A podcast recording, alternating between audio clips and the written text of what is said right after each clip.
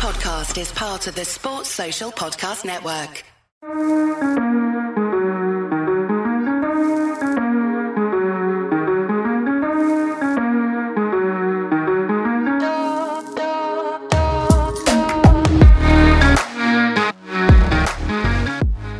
Yes, yes, yes. And welcome back to the Fresh Arsenal podcast with me, PB.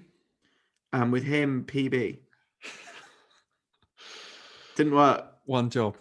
One job. Today we've got JB back with us. Um, it's the originals, I guess. It's just me and JB. Um, if you're if you listen from episode Yeah, the one, others you'll have know. the others have gone.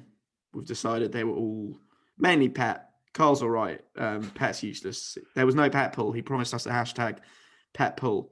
Um, but he's he's increased our our weekly audience by I think three. So think it far, was. it's it's like the Willian pool that we were promised in the summer. We paid some agent like millions of pounds to sign him up to the pod. Um, and, and he's keeping, you know, more talented younger podcasters at bay. But we can't get rid of him now. Yeah. So me and JB obviously are talking on the back of Arsenal's convincing, which we've not been able to say many times this season, win against Sheffield United. Obviously, Drubbing. Drubbing. bottom of the Premier League with 14 points or something ridiculous. But Hang on, hang on. Ollie, let's do it properly, right? They were, and let's not downplay this, 2018 2019 league winners. well, when you've got to look for positives, we'll we'll we'll dig that far um, and we'll take it. But um, yeah, we're going to touch on that. Sorry, they I was wrong. They came second. I actually checked that. Norwich came first. Anyway, league runner league runners up. very very small straws we can clutch at them. so we, we're going to look briefly back at that game um, and also look ahead to what I feel like we've said a few times this season, but the biggest game of Arsenal season to date um, on Thursday against Slavia Prague. Um, let's get straight into the game yesterday then. So when the lineup came out, I think pretty much everyone presumed uh, Bukayo Saka was going to be trialed at left back for the game. Mhm. Um, and then from how we actually lined up at kickoff, it was sort of instantly uh, visible that uh, Saka was going to play that more central role. And actually, Granit Xhaka was lining up at left back. Johnny, take me back to your pre match thoughts. Um, when you saw that lining up at the start, did it strike fear into you, or, or were you was it more of an intrigue uh, or excitement even? So I, I would say that pre-match, I'll be I'll be honest, I didn't think.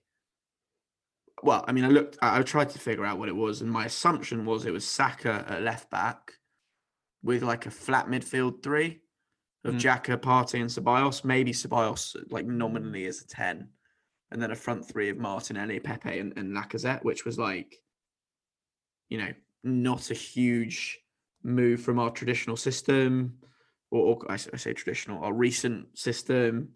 Um, I know people have been advocating Saka at left back.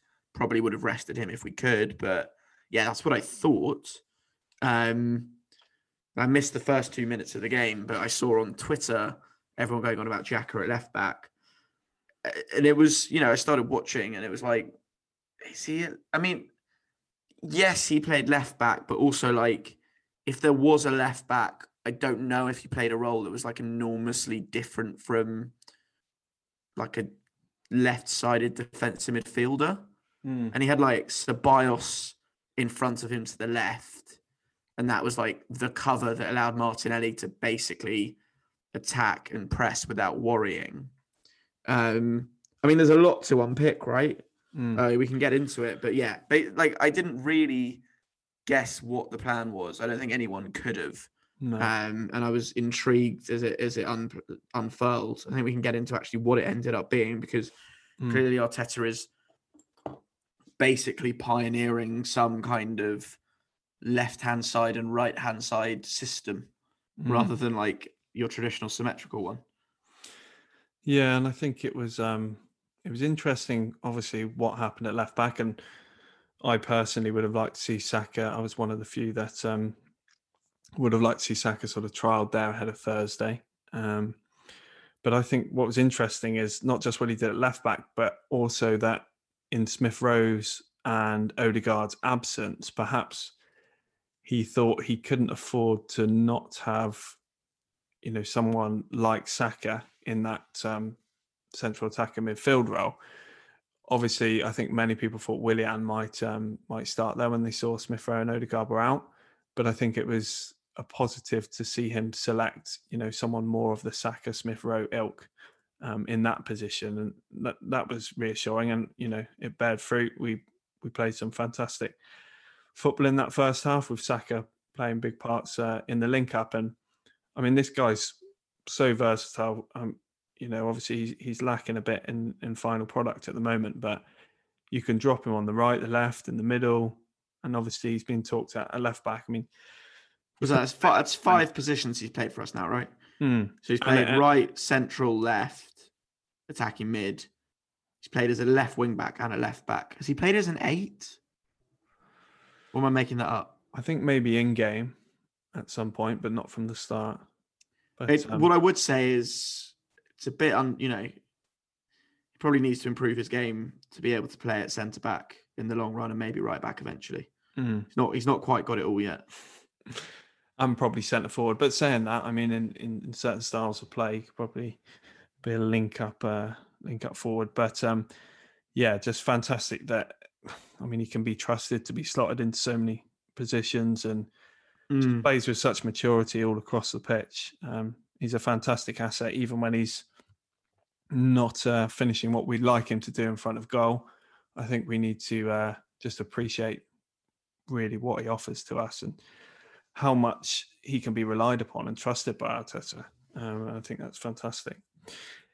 But let's get into the left back uh, situation. So we're going to try and answer as many questions as we can that people have sent in um, to us at Fresh Arsenal Pod on Twitter.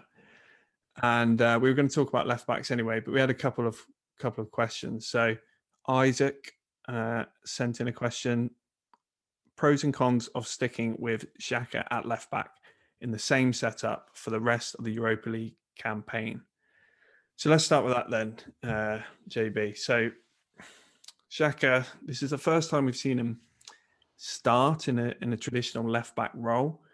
As you sort of alluded to, he he does sort of vacate similar positions in in build ups, um, and he's gone to left back a couple of times in game.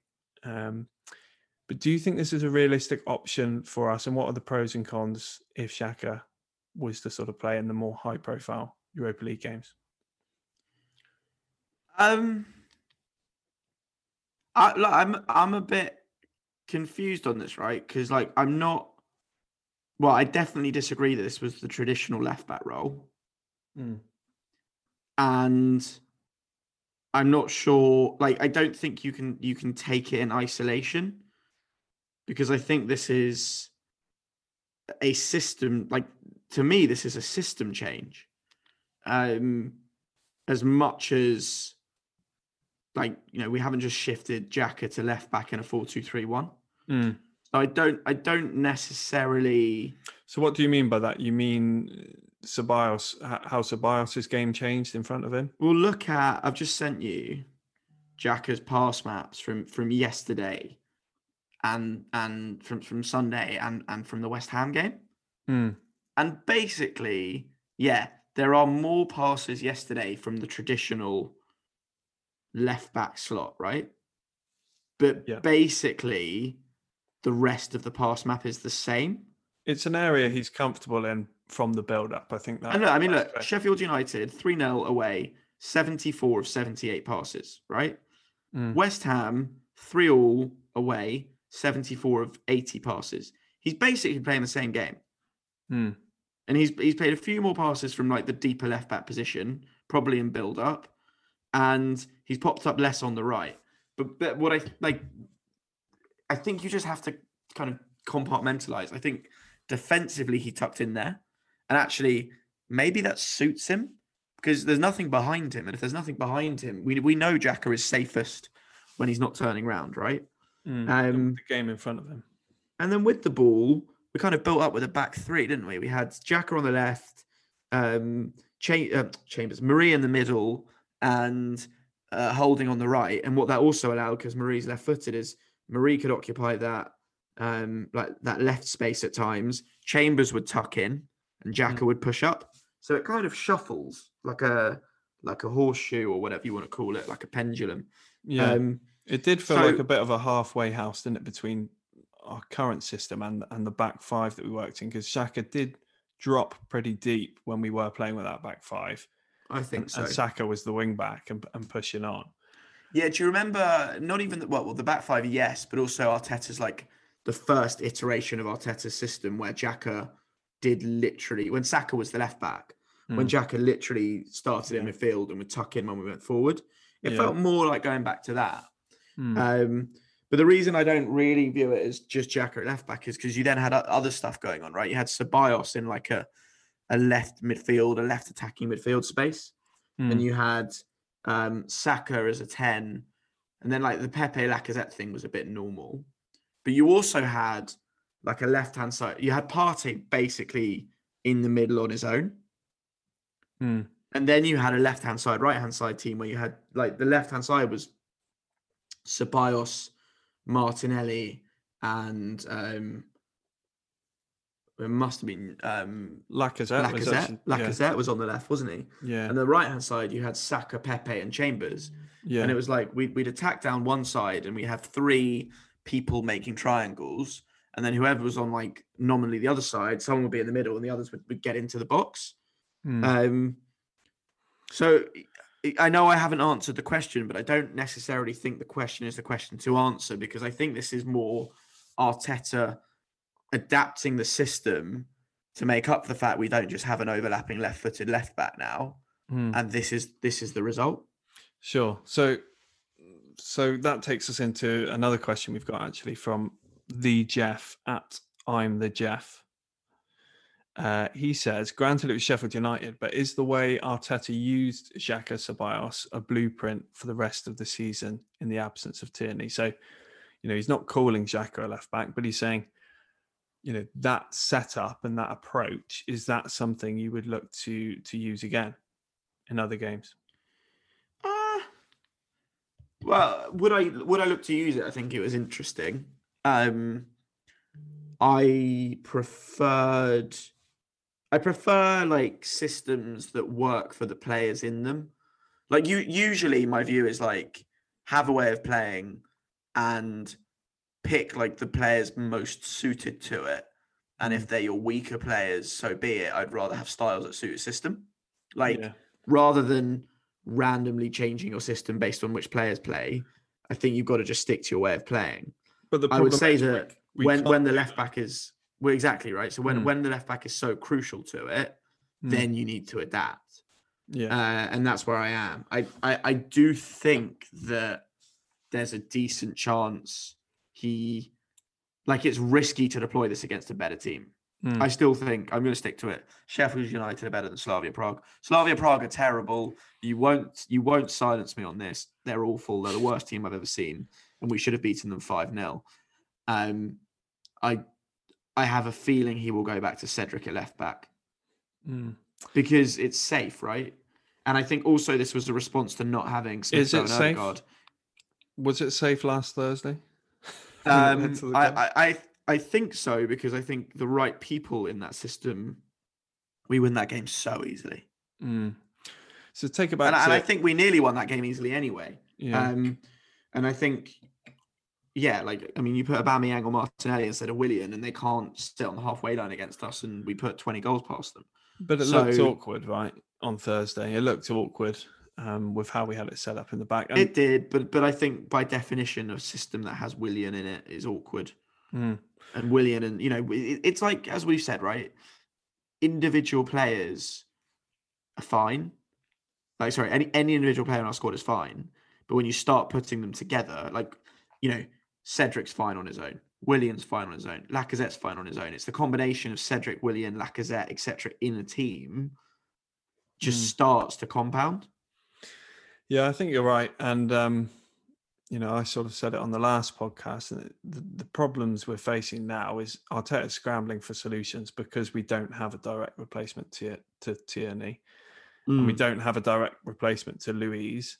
And we're having to adjust our system, which is far from ideal at this stage of the season. And we're, we're trying out things like it's a preseason game, uh, and admittedly, it was sort of played played like a preseason game against Sheffield United, but you shouldn't be doing that at this stage of the system. So we're getting punished for our, our bad squad building, um, and we're having to find solutions because we place too much reliance on Tierney. I think just just quickly for Isaac, I think you know the, the clear positives of having Xhaka at left back for me are you could get another midfielder in. So even if he's playing in that sort of left back slash left central midfield space, you can then get Ceballos in ahead of him um, to combine with him. So from a build up point of view, he's a lot stronger on the ball than any of our other mm. options in terms of you know Cedric there anyway. Um, so that's definitely a positive. I think what what a lot of people are overlooking is Sheffield United obviously play wing backs. Our wingers, we played a lot in wide areas. Our wingers were really pushing their wing backs back. So for both Xhaka and Chambers, they both had really good games because they had nothing coming back the other way at all. And they, they had quite a lot of space every time they got the ball. You know, Xhaka against a quick winger and a team that's piling the pressure on us in a Europa League semi final, if we got there, that's a completely different question. So do so, you think I mean like obviously the way you know the way to play against a team with wing backs is you basically you pull the centre backs out of position, right? Hmm. You basically drag the centre backs out and you you then go in through the middle. Do you think this three on th- like three on the left, three on the right was specifically engineered to beat a wing back system?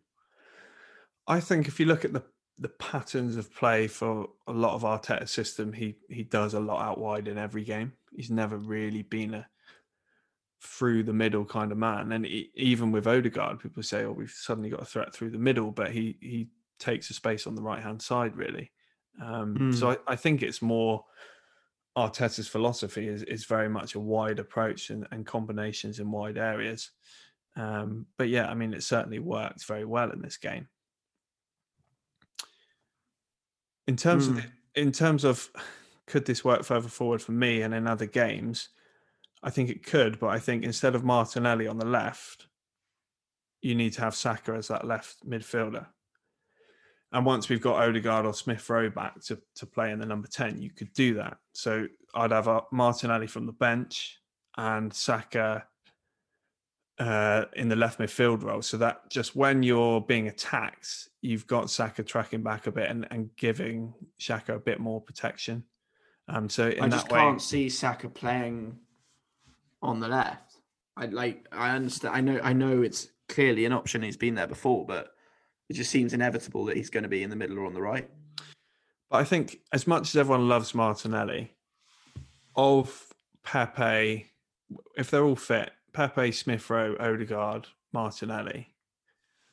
I think you, well, I, I definitely have Pepe, Odegaard, and, and Smith Rowe ahead of Martinelli in bigger games at the moment. You know, Martinelli is a great option from the bench and against the likes of Sheffield United, but I think when we want to retain possession and, and dominate teams, I'd rather have those other players. So to get them all in and to to compensate for the, the problems at left back, Mm. I think Xhaka, uh, Saka going on the left does make sense, and I don't think Arteta will hesitate to move him around again because I mean what he hadn't, if, hadn't played much centrally before Sunday. What if you just you just use Saka in in that Ceballos role and keep Martinelli or Aubameyang?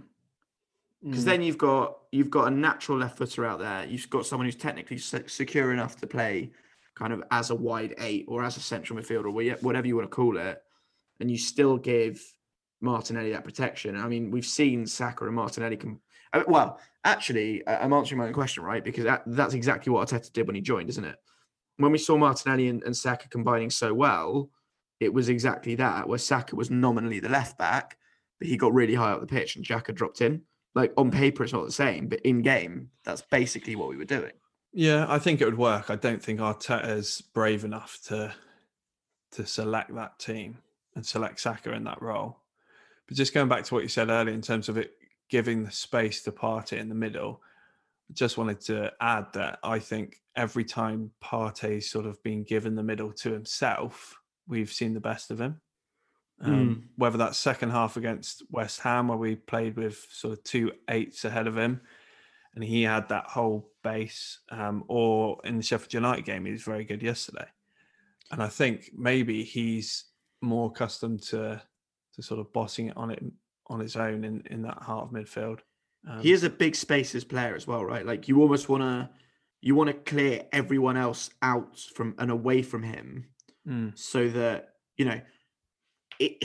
You can't let the ball roll and beat someone with your hips if there's someone else two two meters behind, right? mm, You you kind of want you need to give him that space to be able to express himself and run away from people. Otherwise, you're almost reducing the the impact. Like you've got small spaces players, you've got big spaces players, and and I do feel like Partey's a big spaces player. mm, mm. So yeah, I think that's interesting. So the effect it has on not just Partey but other players across the pitch when you when you shift people around uh, is interesting to observe as well and consider when Arteta makes his decisions. Um, you know, lots of positive things about the game. Uh, we talked about how we handled the situation on the left side. Lacazette putting the miss behind him on Thursday with with two very clinical finishes. Uh, felt like he'd just been practicing finishing for five hours a day since since Thursday. Um, because he struck them with confidence, didn't he? But um, Well, I think there were two mitigating factors, right? The first one was he didn't have to run half the pitch to shoot, mm. um, and he didn't which is try tough, to run. tough for the fittest of us. Yeah, didn't you feel, especially for the second one, uh, even the first one, you felt he could have got a bit closer to the goal before shooting, and it felt like he'd, you know, he's trying to take less touches. um, yeah, so I that mean, he's thinking con- less. is that confidence? It's got to be. I mean, like, uh, do you think if he hasn't scored the first, he does that? Because that second one, yeah, he took early and from far out, but it wasn't. It looked like he just knew he'd score. yeah. He, looked, he just hit it very well, and he gave the keeper the eyes, didn't he? Because the keeper Yeah. went. It was a very a- similar situation to Thursday, wasn't it? So I think he probably played that Yeah. situation over and over again in his head, and he found himself in a similar position, and he did exactly what he would have liked to do on Thursday. But um, on Thursday, the keeper was wearing a scary mask as well, which which is unfair and probably you know don't have nightmares, but it wasn't enjoyable to look at. And he did have to run further on Thursday, admittedly. Poor guy. But um, amongst the other positives, then in that game, JB, I'm going to ask you for your biggest plus point from the game. What what was What- the most exciting? the Sheffield? United game. Yeah. Um, the biggest plus point. I want you to guess because I think you will be able to guess. It was an individual player who I think you're going to say Nicolas Pepe's link up play. uh, everything about him. It's just like I poor guy. Like, what more does he need to do? He's just our most dangerous player whenever he plays. And I said it on the on the Spaces yesterday. By the way, if you haven't tuned into our Spaces, tune into our Twitter Spaces post game every game, Mm. where it's like a radio show. Really, we'll get you on. Um, some of you can talk nonsense, some of you can make sense, and we'll, we won't laugh at you. Um, but what I said there was like you know, there's this myth. I think it's a myth that uh, that Arteta doesn't rate Pepe because everyone's like, oh, he doesn't get to play against the, the easy teams. But it's like, well, okay, the inverse of this is Arteta's picking Pepe for every big game against every difficult team. You don't do that if you don't rate someone.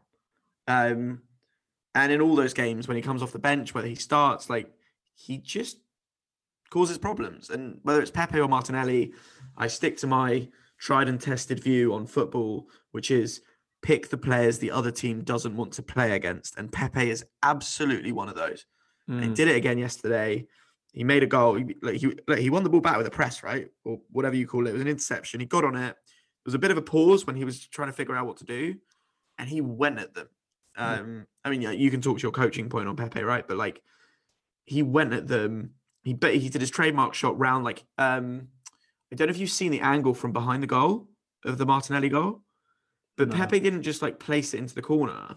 You can see the bend, like he plays it along the ground, but there's so much bend on it. You can see it starts off going wide, and he still gets so much whip with his foot, the inside of his foot, that he's bent it round the defender, which I think is one of the reasons that Ramsdale spills it on top of Ramsdale being rubbish.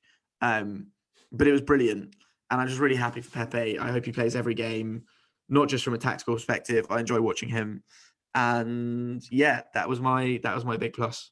Yeah, I agree. And a clean sheet. I will put that in there, but I don't really care as long as we win. Yeah.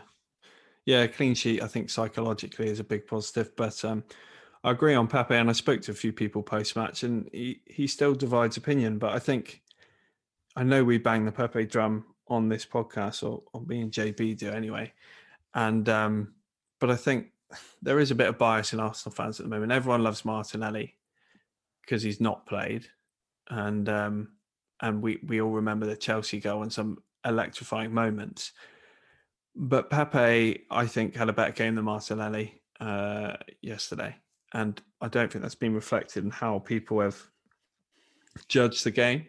But I think Pepe's link-up play has really come on, and you know his ball retention has improved. I think his pass accuracy was high 80s yesterday, which is one of the highest I've seen him have.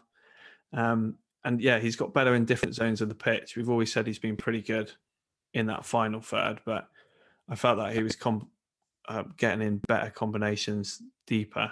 Um, and yeah, definitely deserves a bit of praise for that performance. That, was the Pepe segment brought to you by Nicola Pepe. We have to disclose the fact he pays us. we do need a jingle for for his segment one day when we've got more budget for the show. Anyway, moving on to the next question. We've got a question from Hannah's uh, who's actually been on our live phone in spaces. Is he times. a fresh Arsenal pod super fan? I think he might be. He might. He might be a super fan.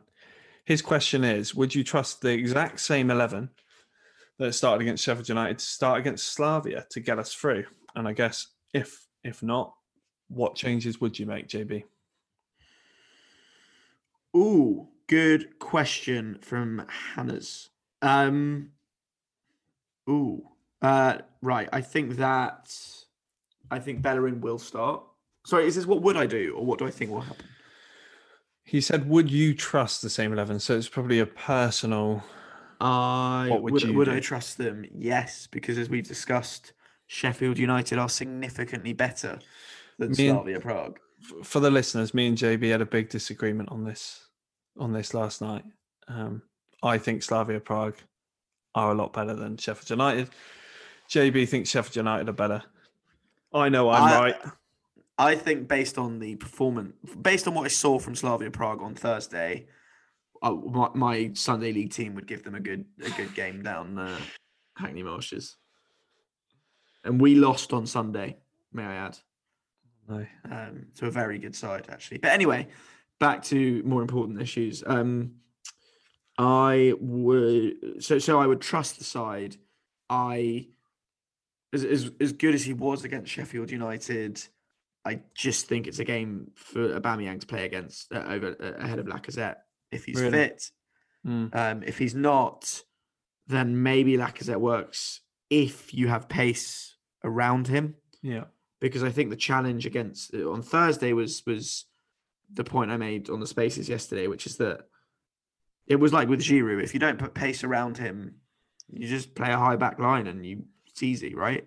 Mm. Um, you don't want to play a high back line against a side that's got Pepe and Martinelli on the pitch. Mm. So I think what we might see, and I don't know if it will happen, is basically Smith Rowe or Odegaard in for Ceballos, yeah. Saka into that left wing back role, and Smith Rowe or Odegaard at 10 and then you have Lacazette with Odegaard or Smith Rowe and Pepe as your right three. You've got sorry, sorry, sorry. You've got the right back with Odegaard and Pepe as your right three, or or Smith Rowe and Pepe, and then you've got Martinelli, Saka, Lacazette as your left three. Um, so you're putting now, Saka in for Ceballos.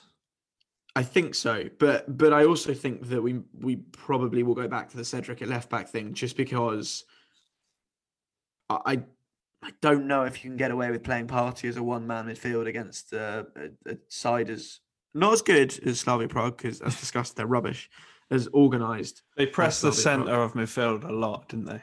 they yeah, I mean, I mean, one way of getting around that is just not to have a midfield. but it doesn't sound Yeah. smart when you have to win. Yeah. Yeah. What would you do? I would do what I sort of alluded to earlier. I'd bring Saka. I'd take Martinelli out and put Saka where Martinelli was, and gives that gives Xhaka just a little bit more protection. And then I would bring in Smith Rowe or Odegaard into where Saka was, uh, whoever's the fittest really, and keep the other one on the bench. Um, I think Arteta has a tendency when we have, no matter who's against, when we have a positive result like we did on Sunday, to stick with it. He, he's named a couple of uh, unchanged 11s when we've had results like that. So I wouldn't be surprised if he just thinks that confidence, the play, you know, the football is flowing, smiles are back on faces. I hear what you're saying about Aubameyang, but I just think Lacazette scoring twice changes that. The confidence is in him. You know, who knows where Aubameyang, Aubameyang is in his headspace at the moment. Do you think? Um, I don't know. I look. I my challenge on Saka would be: Do you think he's sharp, fit enough to kind of just run into channels all game? I I, I just worry that he's just not quite got the legs at the moment. No, but I think that's why I'd have Saka ahead of him. Because when you're sort of pinned back, you've got him going going back. So, sorry, I don't. Do you think Saka has the legs at the moment? He's he's just looked a bit Mm. tired, hasn't he? Maybe not, and we we don't know how bad his injury is. You know, hopefully, I'm hoping it's just a dead leg. It looked like a dead leg, but Arteta was didn't seem so confident on that. So yeah, we might not even be looking at Saka as an option. In that case, you probably do have to stick with with Cedric because, I mean, the other two options are Xhaka and Saka, or a combination, as I'm talking about. Um, so you you have to stick with Cedric. What I would say is, if we do do that, it's key to have a left footer ahead of Cedric, as I sort of said after Thursday. Having Willian ahead of Cedric was just a disaster in terms of build up options and and just the whole structure of, of what we we used to doing and and how we've been winning games before. So if we've got Cedric there, I'd have Pepe or Saka ahead of them. So you've got a natural left footer.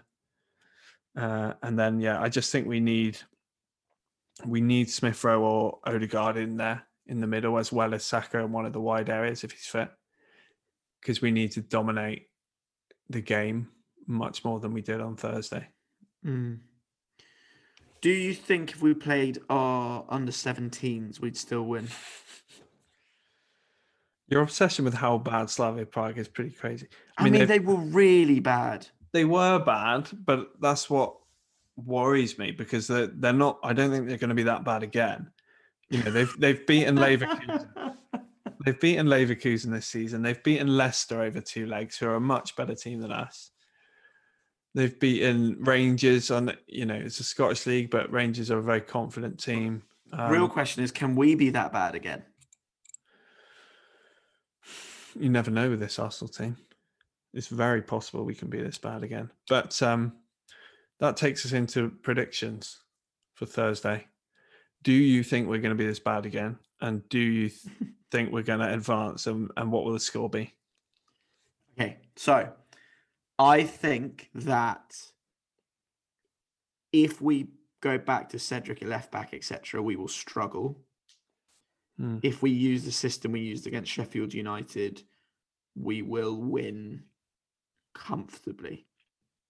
So I, Comfortably in Arsenal. Are you sure? yeah, because I think if we score early, it's over. Um, But they only need one goal to take the extra time. Uh, Obviously, if we score two, they would need three because we'd have the Right. uh, away Well, goal. here's the thing. Do you think he's gonna like? Logic says away game, you you you go out to just score lots of goals. Because as soon as yeah, as soon as we score a second, everything swings, right? Yeah, or even after we score first, they're going to start playing surely a bit more nervously and and, and And we're gonna have to score regardless, right? Yeah. Because otherwise we're out. So and that's what I said after the game on Thursday. I think as as much of a sucker punch as Slavia's late goal was, I think we both said actually like we trust this team more from one all because if we were Which taking a one nil lead, it's terrible. Because I, I feel like an insane person trying to argue that I like it's better It sounds to ridiculous. draw than to win. Yeah, Because like obviously that's not true, but also it's Arsenal, and like there's there's some kind of logic there, which Yeah. is like I I trust us. Not that I trust us more. I would trust us less if we were one 0 up. Mm. I would trust the players' me- mentality because we saw in the second leg against Olympiacos, they clearly thought the tie was over, and it nearly slipped away um, because of how they mentally approached the game. And I also think Arteta would have selected quite a negative lineup. He probably would have got Willian in there again, thinking, you know, we'll try and retain the ball. And he just would have been less brave with his selection. And I think now, as you say, he's got to be a bit more positive and select some attacking. So what's your Second score prediction? I think we will win 2 1. Okay, interesting. Although I do feel like we might go for on away goals, so it might be 2 2. I feel like we've gone out on away goals enough that it's time Now we'll go through on it. It's time for some karma on away goals.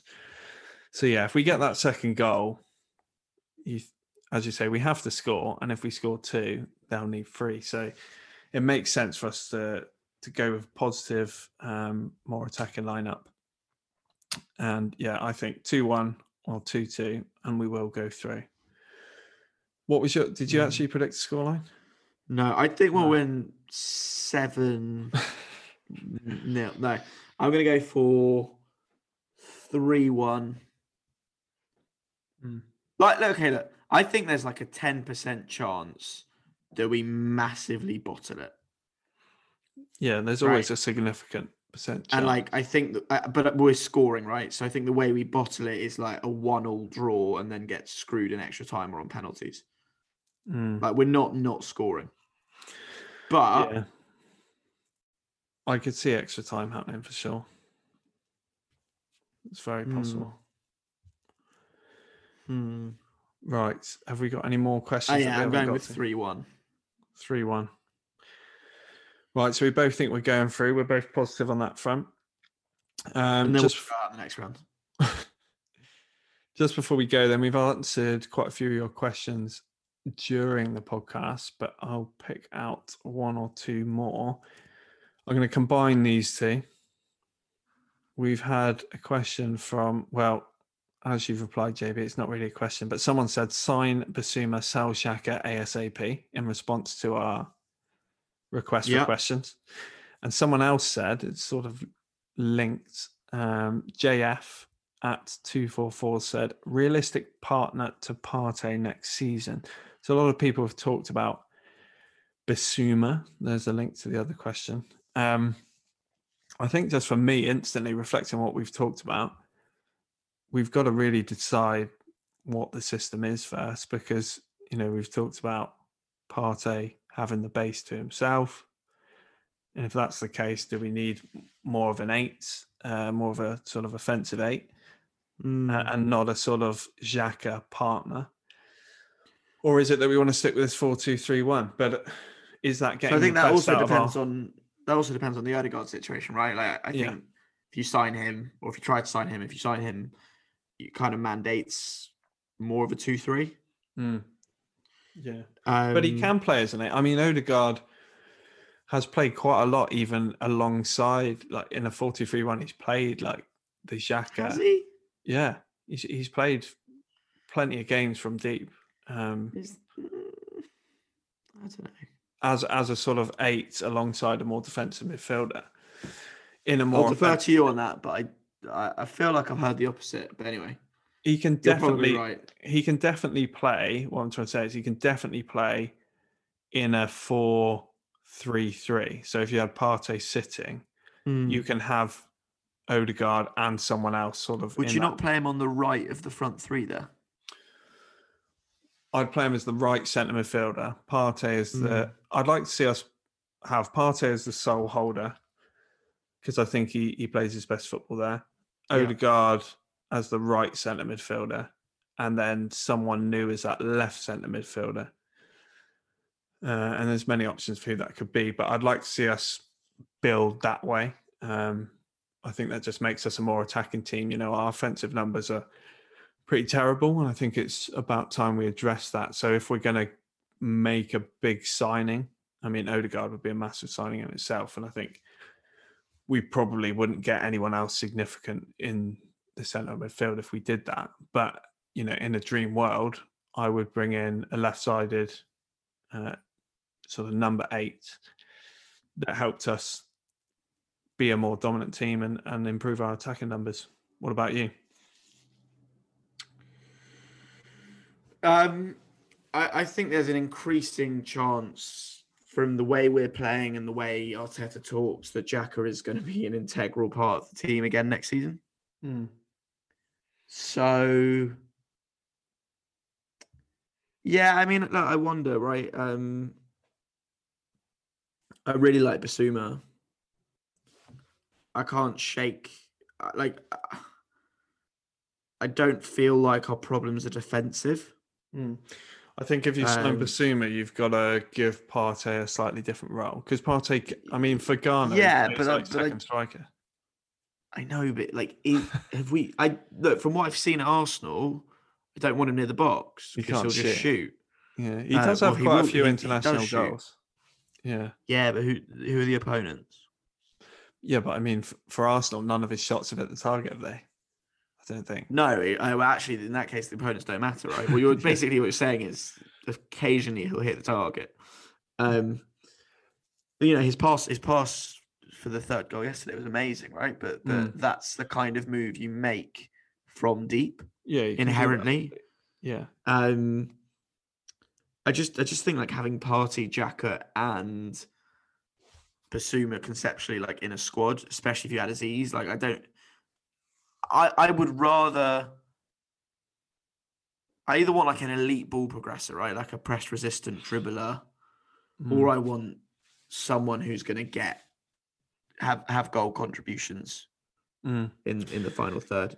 And yeah, I'm not going to say Aaron Ramsey himself, but you know him or you know a a 2011 Jack Wilshere or um I don't know who else. You know Gundogan. Like that's the type of player I would want. Mm. Yeah, I think for me it it just depends on a what happens with Xhaka, and b what is our system. You know, if Arteta's still here, which I expect he will be, he needs to decide on exactly what he wants his team to look like for the next few years, and and not chop and change when things aren't working. We've got to you know make signings that that fit into that. So I think it's too early to to choose a specific name, and and also the C factor is whether Odegaard um, joins permanently or joins on another loan. So cool. I think we'll wrap it up there because I think we've been going for about 45 minutes, which is our bite sized cap um, for the pod. Not actually the Zoom limit because there's just two of us, so we could go forever. We could. Should we now do a 45 minute segment on Nicolas Pepe? What do you think? Be honest. Yeah, that'll be on the Patreon. Ah, Okay, good. We've got to keep something back for the paywall. Smart. Right. As JB mentioned a couple of times, we are doing some Twitter spaces straight after games. And whether it's myself, JB, Pet, or Carl, a couple of us, or all of us will be on uh, Twitter spaces after the game on Thursday. And we're aiming to look to do that after every game. So hopefully we'll be doing it from the at Fresh Arsenal pod account soon. But if you follow that wherever it's happening, um, we will retweet it from there. So if you want to get involved, you know, we get people on to speak. If you've got something to say after the game, we've had some really good contributors. As JB said, we've had uh, a couple of dodgy ones, but on the whole, it's been uh, pretty positive. Should we name the dodgy ones? I think it was the first ever contributor, didn't we? We had a bit of a... Someone came on claiming to be a drunk Everton fan. yeah. Um, oh yeah, it's possible that it, w- that was the case, and they ended up on our show accidentally. But Mm. yeah, other than that, they've mostly been good. Mm. I felt like Andy Goldstein when I was doing that. on Talk Sport. It's like a better version of Talk Sport. But you know, like people deliberately call people people. Surely Yeah. people pretend to be idiots when they call up Talksport. I think so. I think so. Well, come on our show and pretend to be an idiot if you want, as long as you're reasonable. or be an actual idiot. We don't judge. We do judge, but still. Yeah, so follow at Fresh Arsenal Pod to keep up to date with those things happening. Head over to fresharsenal.com to find all the podcasts and more. I've been PB. He has been PB. No one's going to understand why you're doing that because we talked. But if about they it. if they heard they wouldn't have got the first one. But if they got they heard the first one, they'd get the second one. and JB's been JB.